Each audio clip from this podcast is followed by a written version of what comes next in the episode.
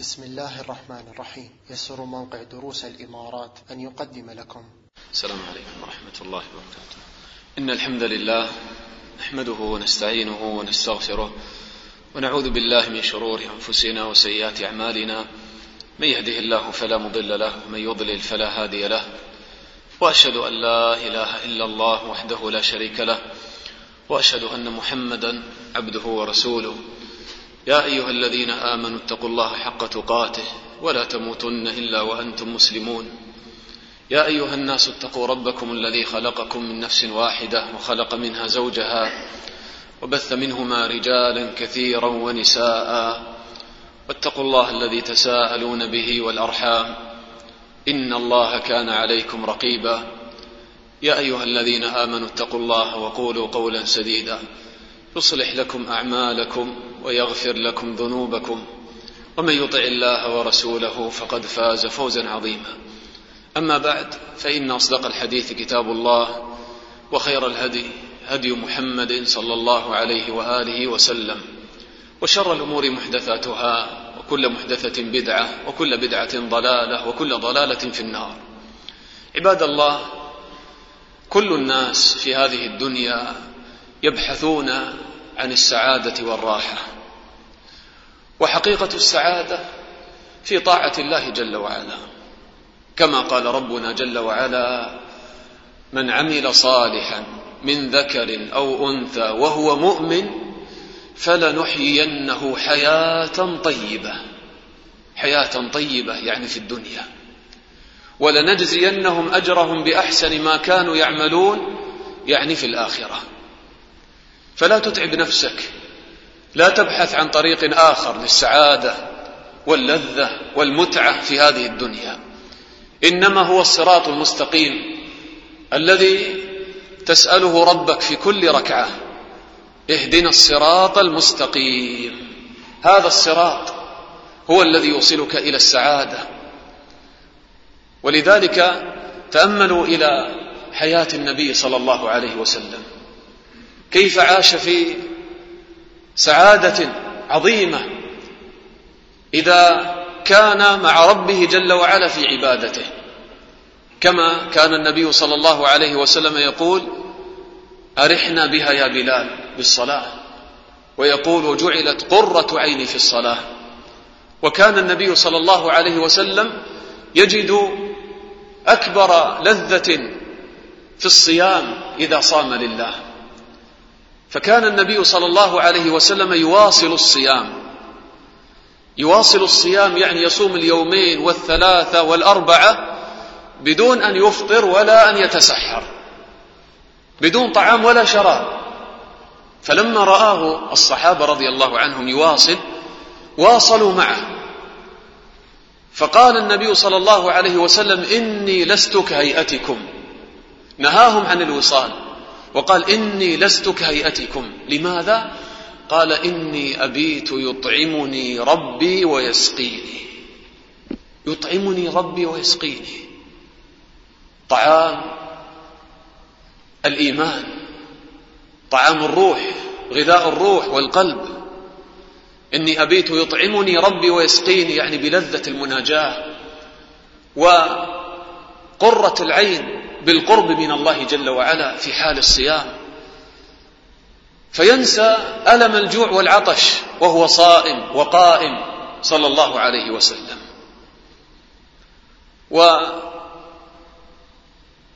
وسيأتي علينا بعد أيام شهر رمضان والذي فرض الله تعالى علينا فيه عبادة الصيام. فكان من الواجب على المسلم أن يتهيأ لهذا الشهر ولهذه العبادة وبلوغ شهر رمضان. أيها الإخوة نعمة جليلة. هذا الشهر فيه الرحمات والعتق من النيران والرضوان من الله جل وعلا. كما قال النبي صلى الله عليه وسلم إذا جاء رمضان فتحت أبواب الجنة. وغلقت أبواب النار وصفدت الشياطين.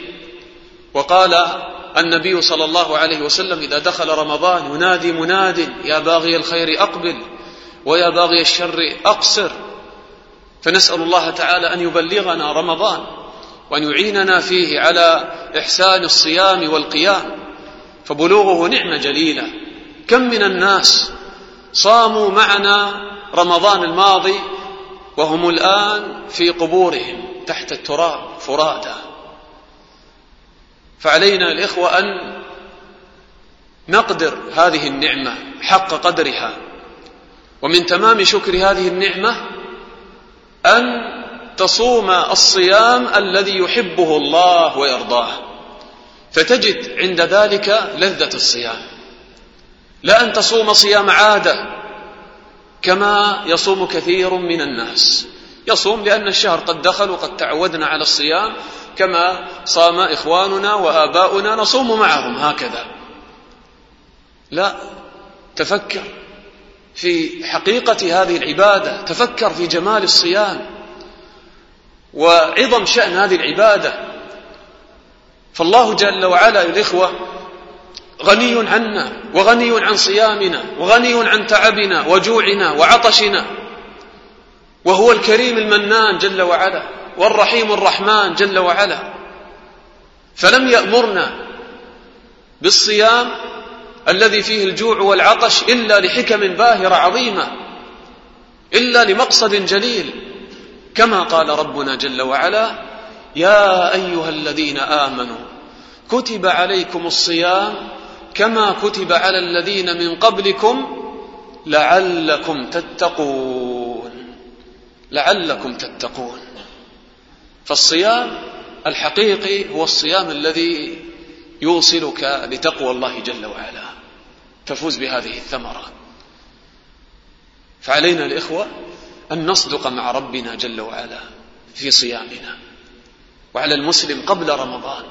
أن يعزم عزما أكيدا على أن يصوم صياما يحبه الله. صيام عبادة لله ليس صيام عادة. وأن يراجع نفسه وأن يصدق مع ربه جل وعلا ويسأل نفسه قل لنفسك بأي صيام ستلقى الله تعالى غدا؟ واتق الله تعالى في صيامك يا عبد الله. وهل تصوم صياما يورثك التقوى؟ لعلكم تتقون. ولو نتفكر أيها الإخوة في حقيقة الصيام نجد أن الصيام تتفجر منه عبادات عظيمة. هذا الصيام ينطوي على جميع خصال التقوى ومنازل العبودية لله جل وعلا. تعالوا نتفكر في حقيقة هذه العبادة. وكيف أن هذا الإمساك عن الطعام والشراب والشهوة المباحة كيف هذا الإمساك يورث التقوى؟ كيف يوصلك للتقوى؟ وهو إمساك عن الطعام والشراب والشهوة.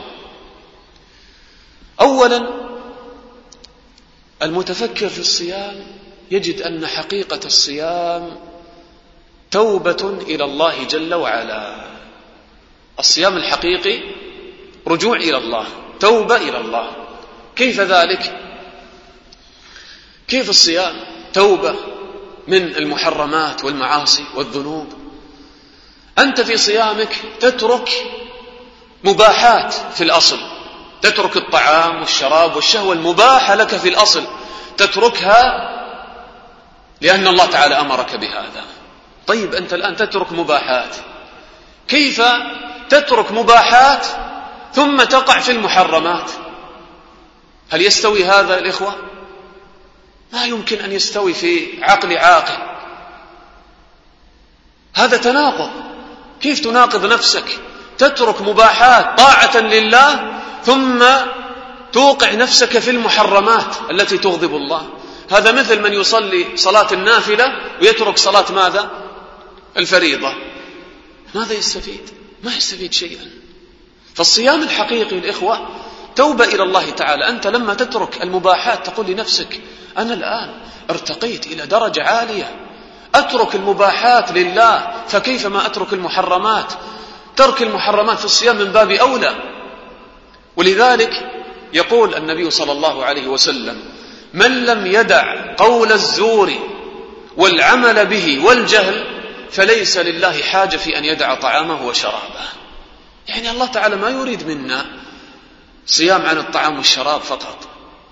من لم يدع قول الزور من الكذب وشهادة الزور والعمل به والجهل يدخل في الجهل.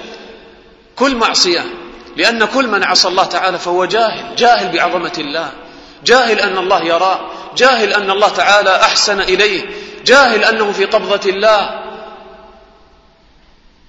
من لم يدع هذه المعاصي فليس لله حاجة في أن يدع طعامه وشرابه. فالصيام الحقيقي هو الصيام الذي يورثك التوبة والرجوع إلى الله تعالى. ولذلك الذي يصوم ثم ما يصلي أو يترك صلاة الجماعة. يصوم وينظر إلى المسلسلات والسفاسف المضحكات وخاصة يتفننون في عرضها في شهر رمضان. والله المستعان. كيف تذهب بركة صيامك؟ وتذهب الحسنات والنبي صلى الله عليه وسلم يقول رب صائم حظه من صيامه الجوع والعطش. وهذا حديث يخيف المسلم لأن رب تدل على التكثير. يعني كم من صائم حظه من صيامه ماذا؟ الجوع والعطش. أين الحسنات؟ ذهبت بسبب السيئات. بعض الناس للأسف والعياذ بالله إذا أذن المؤذن يفطر على الحرام يفطر على الدخان والعياذ بالله. ما فائدة صيامك إذن؟ الله تعالى ما يريد منك الجوع والعطش. لن ينال الله لحومها ولا دماؤها ولكن يناله التقوى منكم. هذا في كل عبادة. فالصائم عليه أن يتوب إلى الله توبة نصوحة. وكما قال جابر رضي الله عنه قال إذا صمت فليصم سمعك وبصرك ولسانك عن المآثم. ودع أذى الخادم والجار وليكن عليك سكينة ووقار. ولا تجعل يوم فطرك ويوم صومك سواء. تصوم لله تعالى تتقرب إلى الله تتوب إلى الله وخاصة في رمضان يا إخوة. في رمضان النفوس تقترب من ربها جل وعلا. تجد في نفسك من بركة هذا الشهر أمرا عجيبا ما تجده في أي وقت. ولذلك تجد المساجد ممتلئة والحمد لله والخير كثير في رمضان والإحسان. هذا من بركة تفتح أبواب الجنة وتصفيد الشياطين. فهذا شهر العتق من النيران كما قال النبي صلى الله عليه وسلم إن لله عتقاء في كل يوم وليلة من رمضان. فترجع إلى ربك جل وعلا وتتوب إلى الله تعالى. ثم ثانيا الصيام لو نتأمل فيه الإخوة نجد أنه محبة لله جل وعلا. بالله عليك هل تشعر في صومك بلذة ومحبة لله وأنت تصوم؟ أم أن كثير منا يشعر بالتعب والجوع والعطش فقط؟ كيف الصيام محبة لله؟ أنت في صيامك تترك محبوبات لنفسك. تترك طعاما لذيذا وماء باردا وشهوة محببة للنفوس شهوة النساء. تتركها لماذا؟ تقدم محبة الله على مراد نفسك ومحبوبات نفسك. فالصيام إذن محبة لله تقديم لمحبة الله. ولذلك يقول الله تعالى في الحديث القدسي يدع طعامه وشرابه وشهوته من أجلي محبة فيه تقربا إليه. ولا تصفو المحبة في قلبك ولا يكمل التوحيد الصافي في قلبك إلا إذا تركت الشهوات المحرمة. وارتقيت فتركت أكدار الدنيا من الطعام والشراب والشهوات وأقبلت على ربك جل وعلا. أقبلت على الله تعالى. تجوع وتعطش لأجل محبوبك. والله ما ألذ أن تجوع وأن تعطش لأجل الله. استشعر هذا في جوعك وعطشك. أني أجوع وأعطش لأجل الله لأجل محبوبي جل وعلا. فتشعر بلذة في قلبك. ولذلك كما ذكرنا أن النبي صلى الله عليه وسلم كان يواصل الصيام يجد لذة فيه. ويقول أبو الدرداء رضي الله عنه لولا ثلاث لما أحببت البقاء في الدنيا. يعني هذه الثلاث هي أحلى شيء في حياتي سعادتي ولذتي فيها. قال ظمأ الهواجر والسجود في الليل ومجالسة الصالحين. نسأل الله تعالى أن نكون من المتجالسين فيه جل وعلا.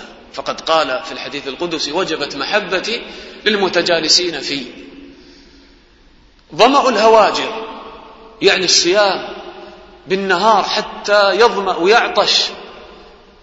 لكن لما يفعل هذا لله يجد أنسا ومحبة لله تعالى. فهذا أحلى شيء عنده في الدنيا ظمأ الهواجر. والسجود في الليل. لما يصلي الليل تقرب إلى الله تخلو بنفسك. ما يراك أحد. لا زوجة ولا أهل ولا أولاد. تقوم في سكون الليل في ظلامه. تناجي ربك. وأقرب ما يكون العبد من ربه وهو ساجد. تسجد لله تطيل السجود تبكي وتتضرع لله تعالى. والله هذه أحلى الأوقات. من حرم هذه الحياة وهذه اللذة لذة العبادة ولذة الصيام ولذة الصلاة فقد حرم الحياة الحقيقية كما قال بعض السلف مساكين أهل الدنيا. خرجوا منها وما ذاقوا أحلى ما فيها. قيل له وما أحلى ما فيها؟ قال محبة الله وذكر الله. ويقول بعضهم إنه ليمر بالقلب أوقات أقول إن كان أهل الجنة لفي مثل هذا إنهم لفي عيش طيب. يعني يقول أنا أشعر في قلبي بلذة لما أذكر الله ولما أصوم ولما أصلي. إذا كان أهل الجنة يتمتعون بهذا فهم في عيش طيب وكأني أعيش في الجنة معهم بهذه اللذة. فتشعر في صيامك بمحبة الله تعالى وأنت تقدم محبة الله على محبوبات نفسك. بل تشعر في صيامك بكمال المحبة بالشوق للقاء الله. استشعر إذا دخل رمضان أنك تقترب من الله تعالى. ألم يقل النبي صلى الله عليه وسلم إذا دخل رمضان فتحت أبواب الجنة؟ فتحت أبواب الجنة. تخيل اتصل العالم الدنيوي بالجنة. فتحت أبواب الجنة. ليس هناك حاجز بينك وبينها. فتحت أبواب الرحمة وأبواب الجنة. فتشعر بأن نفسك قد اقتربت من الله تعالى وتشتاق للقاء الله. وأنت تصوم وتتعب وتدعو في صيامك وتذكر الله تعالى. تقول لنفسك متى ألقى محبوبي ومعبودي جل وعلا؟ هكذا الإنسان لما يعبد الله تعالى يستشعر اليوم الذي سيلقى فيه ربه جل وعلا. وهذا أمر الإخوة أمر موجود في الدنيا. الإنسان إذا كان يكلم مثلا ابنه الغائب في سفر ويتشوق لرجوعه متى يرجع هذا الابن؟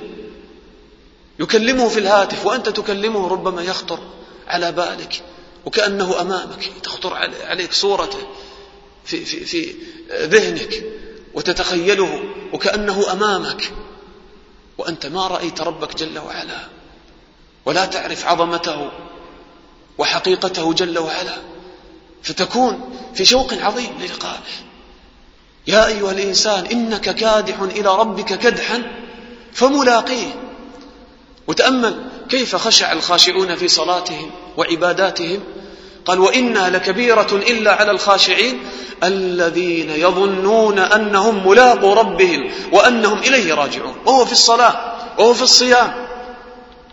يتفكر يتذكر متى سألقى معبودي ومحبوبي الذي أناجيه الآن والذي أصوم له الآن وأجوع له وأعطش له. فيكون في نفسك شوق عظيم للقاء الله. اللهم إنا نسألك لذة النظر إلى وجهك والشوق إلى لقائك. فالصيام إذا محبة وشوق للقاء الله. تشعر باللذة. وكذلك ثالثا الصيام ذل لله وافتقار سبحان الله انظر إلى حالك وأنت صائم كالعبد المسكين الذليل. مثل العبد مع سيده. يقول لك السيد يقول لك الله لا تأكل. إذا أذن الفجر فتمتنع عن الطعام والشراب. ذلا لله طاعة لله. وتظل ممسكا عن الطعام والشراب إلى أذان المغرب. وأنت تجلس على مائدة الإفطار تنتظر أذان المغرب تأمل. حالك كحال العبد المسكين الفقير الذليل. ينتظر إذن سيده أن يقول له كل كل فيأكل. يقول له كل فيأكل. تشعر بفقرك إلى الله وذلك لله كالمسكين. تنتظر متى تضع هذه اللقمة حتى اللقمة ما تستطيع أن ترفعها إلى فمك إلا بإذن سيدك. فأنت في غاية الفقر. والذل لله جل وعلا.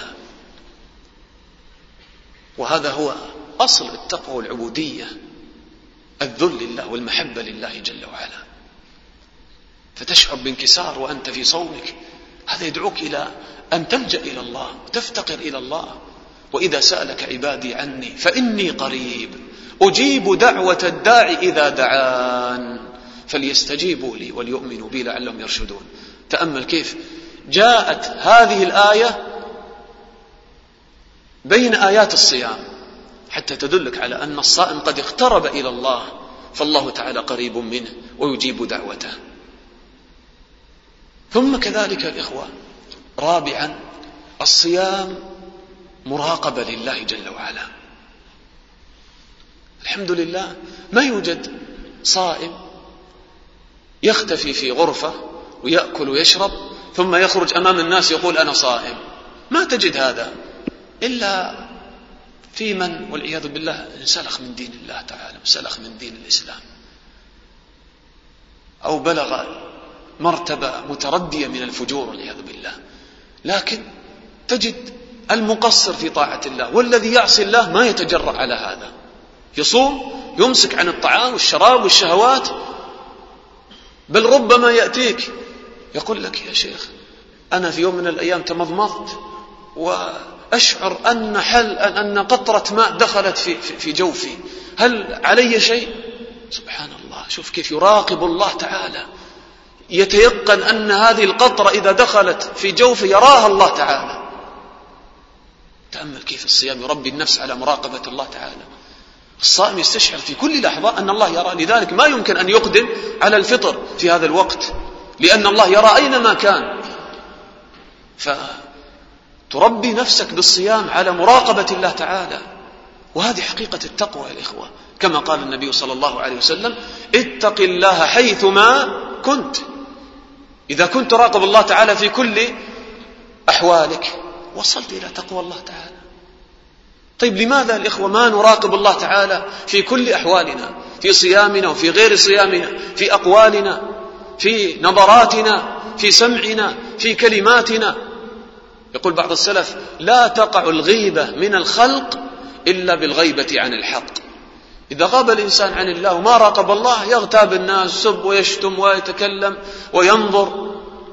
اعلم أن الله تعالى ينظر إليك وينظر إلى ما ترى قبل أن تنظر أنت إلى المعصية. يعلم خائنة الأعين وما تخفي الصدور. سواء منكم من أسر القول ومن جهر به ومن هو مستخف بالليل وسارب بالنهار. فالصيام إذن يربي نفسك على مراقبة الله تعالى. ولذلك يقول الله تعالى في الحديث القدسي كل عمل ابن آدم له إلا الصوم فإنه لي وأنا أجزي به. فإنه لي يعني السر بيني وبين عبدي. ما يعرف أحد أنك صائم على الحقيقة إلا الله جل وعلا. أنت ممكن تفطر وتأكل تشرب ما يراك أحد لكن يراك علام الغيوب جل وعلا. فإذا الصيام مراقبة لله جل وعلا. كذلك الإخوة رقم كم الآن؟ خامسا نعم. خامسا الصيام في حقيقته توكل على الله واستعانة بالله جل وعلا. كيف ذلك؟ وتتأمل في حال الصائم كيف أنه يلجأ إلى ربه جل وعلا ويعتمد على الله وفوض أمره إلى الله حتى إنك تترك قوام حياتك وبدنك تترك الطعام والشراب الذي به قوتك ولكن في قلبك أن الله تعالى يمددني بقوة أستعين بها على طاعته. ولذلك سبحان الله من العجائب أنك ترى نفسك في رمضان أنشط على عبادة الله من غيره مع أنك تصوم وتترك الطعام والشراب. لكن ومن يتوكل على الله فهو حسبه الصائم متوكل على ربه جل وعلا متوكل على الله تعالى. لجأ إلى الله تعالى ترك الزاد والطعام والشراب على ثقة بالله تعالى أن الله تعالى يغنيه أن الله يعينه. والنبي صلى الله عليه وسلم يقول إن المعونة تنزل من الله على عبده بقدر المؤنة. يعني بقدر ما يكون عندك من استعداد وجد في طاعة الله وصدق مع الله الله تعالى ينزل عليك من المعونة والتسديد والتوفيق. وهذه المعونة الإلهية التي تتنزل على الصائم بسبب أعظم مؤنة يجتهد فيها الصائم. لأنه يلجأ إلى الله تعالى إلى السبب الحقيقي يترك الأسباب الموهومة أو هي أسباب حقيقية ولكن وصل إلى درجة عالية من اليقين فيترك الطعام والشراب والشهوة ويقبل على ربه جل وعلا معتمدا عليه. فتجد في نفسك قوة وإقبال على طاعة الله تعالى ونشاط إذا صدقت مع ربك جل وعلا.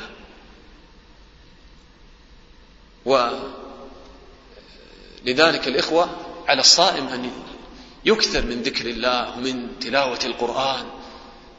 تأمل سبحان الله كيف أن النبي صلى الله عليه وسلم كان يعرض القرآن على جبريل في كل رمضان وعرضه عليه مرتين في العام الذي توفي فيه صلى الله عليه وسلم.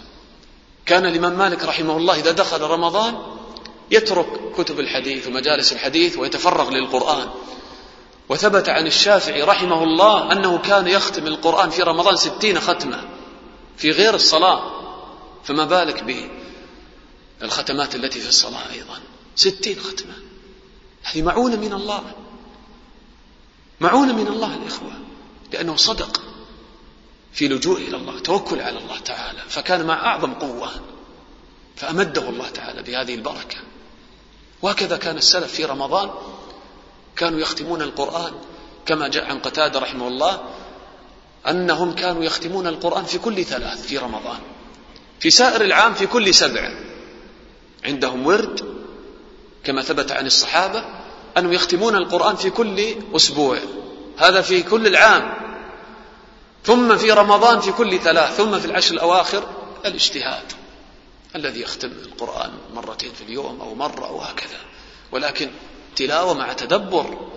كتاب أنزلناه إليك مبارك ليدبروا آياته وليتذكر أولو الألباب. ليس المقصد أنك تختم وتختم لا. المقصد أن تنتفع بهذا القرآن. ماذا أثر القرآن في عملك وأخلاقك ونفسك. ثم سادسا الصيام في حقيقة الإخوة زهد لله تعالى. زهد في هذه الدنيا. تأمل في صيامك أنت تترك الدنيا الطعام والشراب. كأنك تقول للدنيا لا حاجة لي بطعامك ولا بشرابك ولا بشهواتك. تتشبه بالملائكة المقربين. الذين لا يأكلون ولا يشربون يسبحون الليل والنهار لا يفترون. فحالك حال الزاهد في الدنيا. ما تريد الدنيا؟ كأنك طلقت الدنيا. وقال إني ذاهب إلى ربي سيهدين. فتلجأ إلى الله تعالى وتكثر من ذكر الله. ولذلك جاء عن أبي هريرة رضي الله عنه وأصحابه أنهم كانوا إذا صاموا جلسوا في المسجد يكثرون من تلاوة القرآن وذكر الله تعالى. وهكذا الإخوة الدنيا تنقضي والأيام تمر والأعمار تفنى. ثم سيأتي عليك اليوم الذي ترى في هوال القيامة. ستتذكر الدنيا إذا بها سويعات ولحظات. كأنهم يوم يرون ما يوعدون لم يلبثوا إلا ساعة من نهار. فلماذا تنشغل؟ بالتوغل في مباحاتها وشهواتها وملذاتها. اعمل لآخرتك. يوم القيامة ستتحسر ستندم على الأوقات التي صرفتها فيما لا ينفعك في الآخرة. يقول يا ليتني قدمت لحياتي. يا ليتني قدمت لحياتي. تلك الحياة الباقية الحياة الآخرة. الصائم هكذا يقدم لآخرته. يترك الطعام والشراب والشهوة ويقبل على ذكر الله وتلاوة القرآن. ما عنده وقت يأكل ويشرب لا. يقبل على الله تعالى بصدق فيزهد في الدنيا. كن في الدنيا كما قال النبي صلى الله عليه وسلم كن في الدنيا كأنك غريب أو عابر سبيل. أو عابر سبيل. هكذا حال الصائم. ولذلك تأمل المؤمن في هذه الدنيا كأنه يصومها كلها. لأنه يصوم في كل يوم عن الشهوات والمحرمات. كل أيام صيام عن المحرمات. هذا الصيام الحقيقي. ثم في الجنة يفطر هناك في الجنة. يقول الله تعالى لأهل الجنة كلوا واشربوا هنيئا بما أسلفتم في الأيام الخالية. ولذلك بعض السلف يقول صم الدنيا واجعل فطرك عند الموت. غدا ستلقى الله تعالى. كما قال النبي صلى الله عليه وسلم للصائم فرحتان يفرحهما. إذا أفطر فرح بفطره. أن الله أتم علي هذه النعمة نعمة صيام هذا اليوم وفقني لصيامه. وإذا قال إذا أفطر فرح بفطره وإذا لقي ربه فرح بصومه. ترى الأجور العظيمة عند الله تعالى. فإذا الصيام زهد في الدنيا. ولذلك الإخوة نفس الصائم تنكسر لله. يترك الدنيا. خلاص يفكر في الآخرة. القبر. لقاء الله تعالى. يكون في قلبه خوف واستعداد للآخرة. هذا الصيام الحقيقي الذي تشعر فيه بلذة. ولذلك يقول الإمام أحمد رحمه الله الخوف منعني من كثير من الطعام والشراب فما أشتهيه. إنما هو طعام دون طعام ولباس دون لباس صبر أيام قلائل. ثم رقم كم؟ السابع نعم. الصيام سابعا صبر لله جل وعلا. الصيام صبر. تصبر على طاعة الله لأن الله أمرك بهذا. وتصبر عن معصية الله لأن حقيقة الصيام كما عرفنا البعد عن المعاصي. وتصبر على قدر الله لأنك تصاب بالجوع والعطش تبعا لهذه العبادة فتصبر لله تعالى. فاجتمعت أقسام الصبر الثلاثة في الصيام. تأمل الله تعالى يقول في الصابرين إنما يوفى الصابرون أجرهم بغير حساب. ويقول في حق الصائمين كل عمل ابن آدم يضاعف. الحسنة بعشر أمثالها إلى سبعمائة ضعف. قال إلا الصوم فإنه لي وأنا أجزي به. يعني ما ظنكم بالكريم المنان إذا قال أنا أجزي به. يعني عطاء بلا حساب بلا حدود. كم تفوز بالأجور والحسنات؟ ولذلك ثبت في الحديث أن رجلين كان في زمن النبي صلى الله عليه وسلم يجاهدان مع النبي صلى الله عليه وسلم فاستشهد أحدهما. ومات صاحبه ومات صاحبه بعده بعام. فرأى طلحة بن عبيد الله رضي الله عنه في المنام أن المؤخر الذي مات بعد سنة دخل الجنة قبل الشهيد فتعجب. ذهب إلى النبي صلى الله عليه وسلم. أخبره بهذه الرؤية فقال النبي صلى الله عليه وسلم أليس قد صام بعده رمضان؟ وصلى كذا وكذا ركعة صلاة سنة. قال فلما بينهما أبعد من بين السماء والأرض. الله أكبر. انظر إلى الأجور العظيمة في رمضان. وأنا أجزي به. فالصيام صبر. والصبر الإخوة هو رأس الإيمان كما قال علي رضي الله عنه. هو جماع الخير. الله تعالى ختم مقامات الإيمان العظيمة بالصبر والعصر. إن الإنسان لفي خسر إلا الذين آمنوا وعملوا الصالحات وتواصوا بالحق وتواصوا بالصبر. أنت ما يمكن أن تعبد الله إلا بصبر. ما يمكن أن تحافظ على صلاة الفجر في المسجد إلا إذا صبرت نفسك على هذه الصلاة. ما يمكن أن تقوم الليل إلا بصبر. ما يمكن أن تبذل مالك إلا بصبر. تصبر نفسك على بذل المال. ولذلك يقول الله تعالى فاعبده واصطبر لعبادته. طيب الصيام يربيك على الصبر. فإذا فزت بالصبر فزت بكل خير. فزت بالعبادة. بكل أنواعها لأنها راجعة إلى الصبر. بل الصيام ثامنا أخلاق حسنة لأن مرجع الأخلاق الحسنة إلى الصبر. الشجاعة ما تعرفها تقول لي صبر في ميادين الجهاد صبر على الصدع بالحق والأمر بالمعروف والنهي عن المنكر هذه شجاعة مع اللين والرفق. الكرم ما حقيقته صبر على بذل المال. الزهد ما حقيقته صبر عن مباحات الدنيا التي لا تنفعك في الآخرة. القناعة ما حقيقتها صبر على الرزق اليسير. العفة ما حقيقتها صبر عن المحرمات. وهات أي خلق تجد أنه يرجع إلى الصبر. الله تعالى يقول ادفع بالتي هي أحسن. طيب كيف؟ كيف تدفع السيئة؟ إذا واحد سبك وشتمك وساء إليك تحسن إليه وتعفو عنه. والكاظمين الغيظ والعافين عن الناس والله يحب المحسنين. ادفع بالتي أحسن. قال فإذا الذي بينك وبينه عداوة كأنه ولي حميم وما يلقاها إلا الذين صبروا. رجعت المسألة إلى الصبر. فالصيام يربيك على الصبر إذا يربيك على الأخلاق الحسنة. ولذلك يقول النبي صلى الله عليه وسلم فإذا كان يوم صوم أحدكم فلا يرفث ولا يصخب فإن سبه أحد أو قاتل فليقل إني صائم إني صائم. صبر نفسك تكظم غيظك تتعامل بالأخلاق الحسنة مع الناس. فالصيام إذن أخلاق حسنة. كذلك الإخوة كم؟ ثامنا ها؟ تاسعا. طيب عندكم العدد. الصيام شكر لله تعالى على نعمته. الصيام شكر لله. لأنك لما تجوع وتعطش تجد ألم الجوع والعطش. تتذكر إخوانك الفقراء المساكين الذين يتألمون ليس في رمضان فقط بل في سائر العام. فهذا يجعل في قلبك رقة على الفقراء والمساكين. يرقق القلب الصيام. وكما قال النبي صلى الله عليه وسلم صم يعني آه، شهر رمضان وثلاثة أيام من كل شهر تذهب عنك وحر الصدر. يعني أمراض القلوب. يرق قلبك. يذهب عنك الحسد يذهب عنك الحقد. لما تشعر بحال إخوانك المساكين الفقراء فتحسن إليهم في رمضان فتشكر نعمة الله تعالى عليك وأن الله تعالى أغناك وأعطاك. فهذا يعينك على شكر النعمة وعلى بذل الخير. فالصيام أيضا شكر لله وإحسان.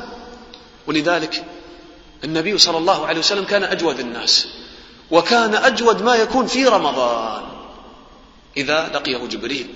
وكان أجود من الخير آه، وكان أجود بالخير من الريح المرسلة في شهر رمضان.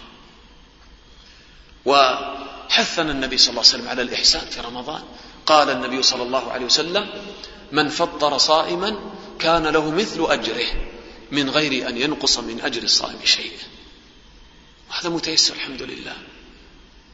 مئة درهم عشر دراهم فطر صائم أو عددا من الصائمين تفوز بأجورهم. فالصيام إذا شكر لنعمة الله تعالى وإحسان للناس. وهكذا الإخوة يعني لو نتأمل في الصيام ونجد هذه البركات العظيمة والعبوديات العظيمة كلها تصب في قول الله تعالى لعلكم تتقون. لأن حقيقة التقوى هي هذه. حقيقة التقوى توبة إلى الله محبة لله وذل لله ومراقبة لله توكل على الله زهد في الدنيا صبر إخلاص وأخلاق حسنة. وشكر لله تعالى وهكذا. لعلكم تتقون. ولذلك الصائم إذا فاز بهذه العبوديات يرتقي إلى درجات عالية في الإيمان. فأنت في رمضان ترتقي إلى هذه الدرجات العالية في التقوى حتى تصل إلى أعلى مقامات الإيمان أن تعبد الله كأنك تراه. فإن لم تكن تراه فإنه يراك. وهذه النقطة التي نختم بها. نقطة الإحسان. الصيام في النهاية يوصلك للإحسان مع الله جل وعلا ومع الناس. أن تعبد الله كأنك تراه. بالله عليكم ما ظنكم بعبد؟ اجتمعت في قلبه هذه العبوديات العظيمة. في قلبه شوق للقاء الله. وفي نفسه ذل لله. ويتوكل على الله. ويراقب الله تعالى في كل حركة. وفي كل حال يذكر الله على كل أحيانه. يتوب إلى ربه يرجع إلى الله ويشكر لله ويصبر لله. هذا عبد مقبل على الله يعبد الله كأنه يراه كأنه أمامه يشتاق للقائه. ينتظر متى يأتي هذا اليوم الذي يكشف الله تعالى عن الحجاب. فتنظر إلى وجه الله جل وعلا وجه الكريم. فتعيش في حياة لا توصف فتمتع بأعظم أنواع النعيم واللذة. فمن أراد هذه اللذة العظيمة الإخوة فعليه بتحصيل تقوى الله تعالى والإيمان الحق. ومن أعظم ما يعين على هذا الصيام. تأمل في الصيام. مع هذه العبوديات تأتيك تلاوة القرآن. شهر رمضان الذي أنزل فيه القرآن. النفس بهذه العبوديات وبهذه المقامات في الإيمان تصفو بمحبة الله بالشوق للقاء الله بالصبر بالمراقبة بالتوبة. تصفو نفس الإنسان. يصفو قلبه. فيكون متأهلا لتدبر القرآن والانتفاع بالقرآن. ولذلك والله أعلم كان من المناسب أن يكون الصيام في الشهر الذي أنزل فيه القرآن. حتى يتم للإنسان الانتفاع بالقرآن. لو طهرتم قلوبكم لما شبعتم من كلام ربكم كما قال عثمان رضي الله عنه. وهذا الذي يحصل للصائم في رمضان يتطهر حتى إنه يتطهر من أكدار الدنيا ومباحاتها. ولذلك يقول النبي صلى الله عليه وسلم الصيام والقرآن يشفعان للعبد يوم القيامة. فيقول الصيام أي رب منعته الطعام والشهوة فشفعني فيه. ويقول القرآن أي رب منعته النوم بالليل فشفعني فيه. وهكذا نسأل الله تعالى أن يعيننا على إحسان الصيام والقيام في شهر رمضان. ونسأله جل وعلا أن يعيننا على هذه العبودية العظيمة. والنبي صلى الله عليه وسلم يقول من صام رمضان إيمانا واحتسابا غفر له ما تقدم من ذنبه. إيمانا. الآن عرفت ما معنى كلمة إيمانا؟ تصوم صيام توبة صيام محبة صيام ذل لله صيام مراقبة لله. إيمان. من صام رمضان إيمان. عن إيمان بالله. ليس صيام عادة. واحتسابا بالأجر عند الله. غفر له ما تقدم من ذنبه. ولذلك الإخوة والله هذه العبادة عبادة جليلة. ما استعان أحد على تقوى الله تعالى بمثل الصيام وكذلك قبله الصلاة. فنسأل الله تعالى أن يعيننا على هذه العبادة الجليلة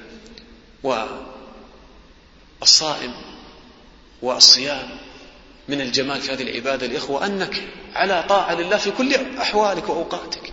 يعني أنت الآن وأنت جالس هكذا أو نائم مضطجع على فراشك أنت صائم فتعبد الله. تأمل في كل لحظاتك. ولذلك تقول حفصة رضي الله عنها يا حبذا عبادة وأنا نائمة على فراشي. فعلينا الإخوة أن نعرف قدر هذه العبادة ونقبل عليها بصدق نسأل الله تعالى يوفقنا فيها. وجاء أبو أمامة رضي الله عنه إلى النبي صلى الله عليه وسلم فقال له يا رسول الله دلني على عمل أدخل به الجنة. أعمل هذا العمل أتمسك به أدخل به الجنة. فقال صلى الله عليه وسلم عليك بالصوم فإنه لا مثل له. عليك بالصوم فإنه لا مثل له. فنسأل الله تعالى أن يعيننا على الصيام وأن يحبب إلى نفوسنا هذه العبادة. فنسأله جل وعلا أن يفتح لنا فيها بأن يعيننا على صيام رمضان ثم يحيينا لما بعده فنجتهد فيها في صيام ست من شوال وصيام آه، العشر من ذي الحجة ما عدا يوم عيد الأضحى صيام عرفة صيام شهر الله المحرم إلا قليلا.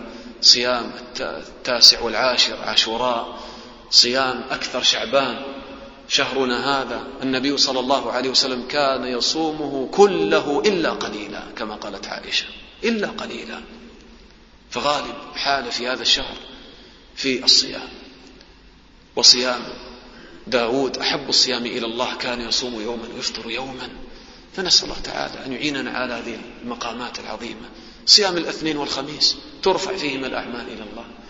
على الأقل صم الأيام البيض. ثلاث أيام من كل شهر كأنك صمت الدهر. لأن اليوم بعشر. بعشرة أيام. الحسنة بعشر أمثالها. فالله تعالى كريم ورحيم.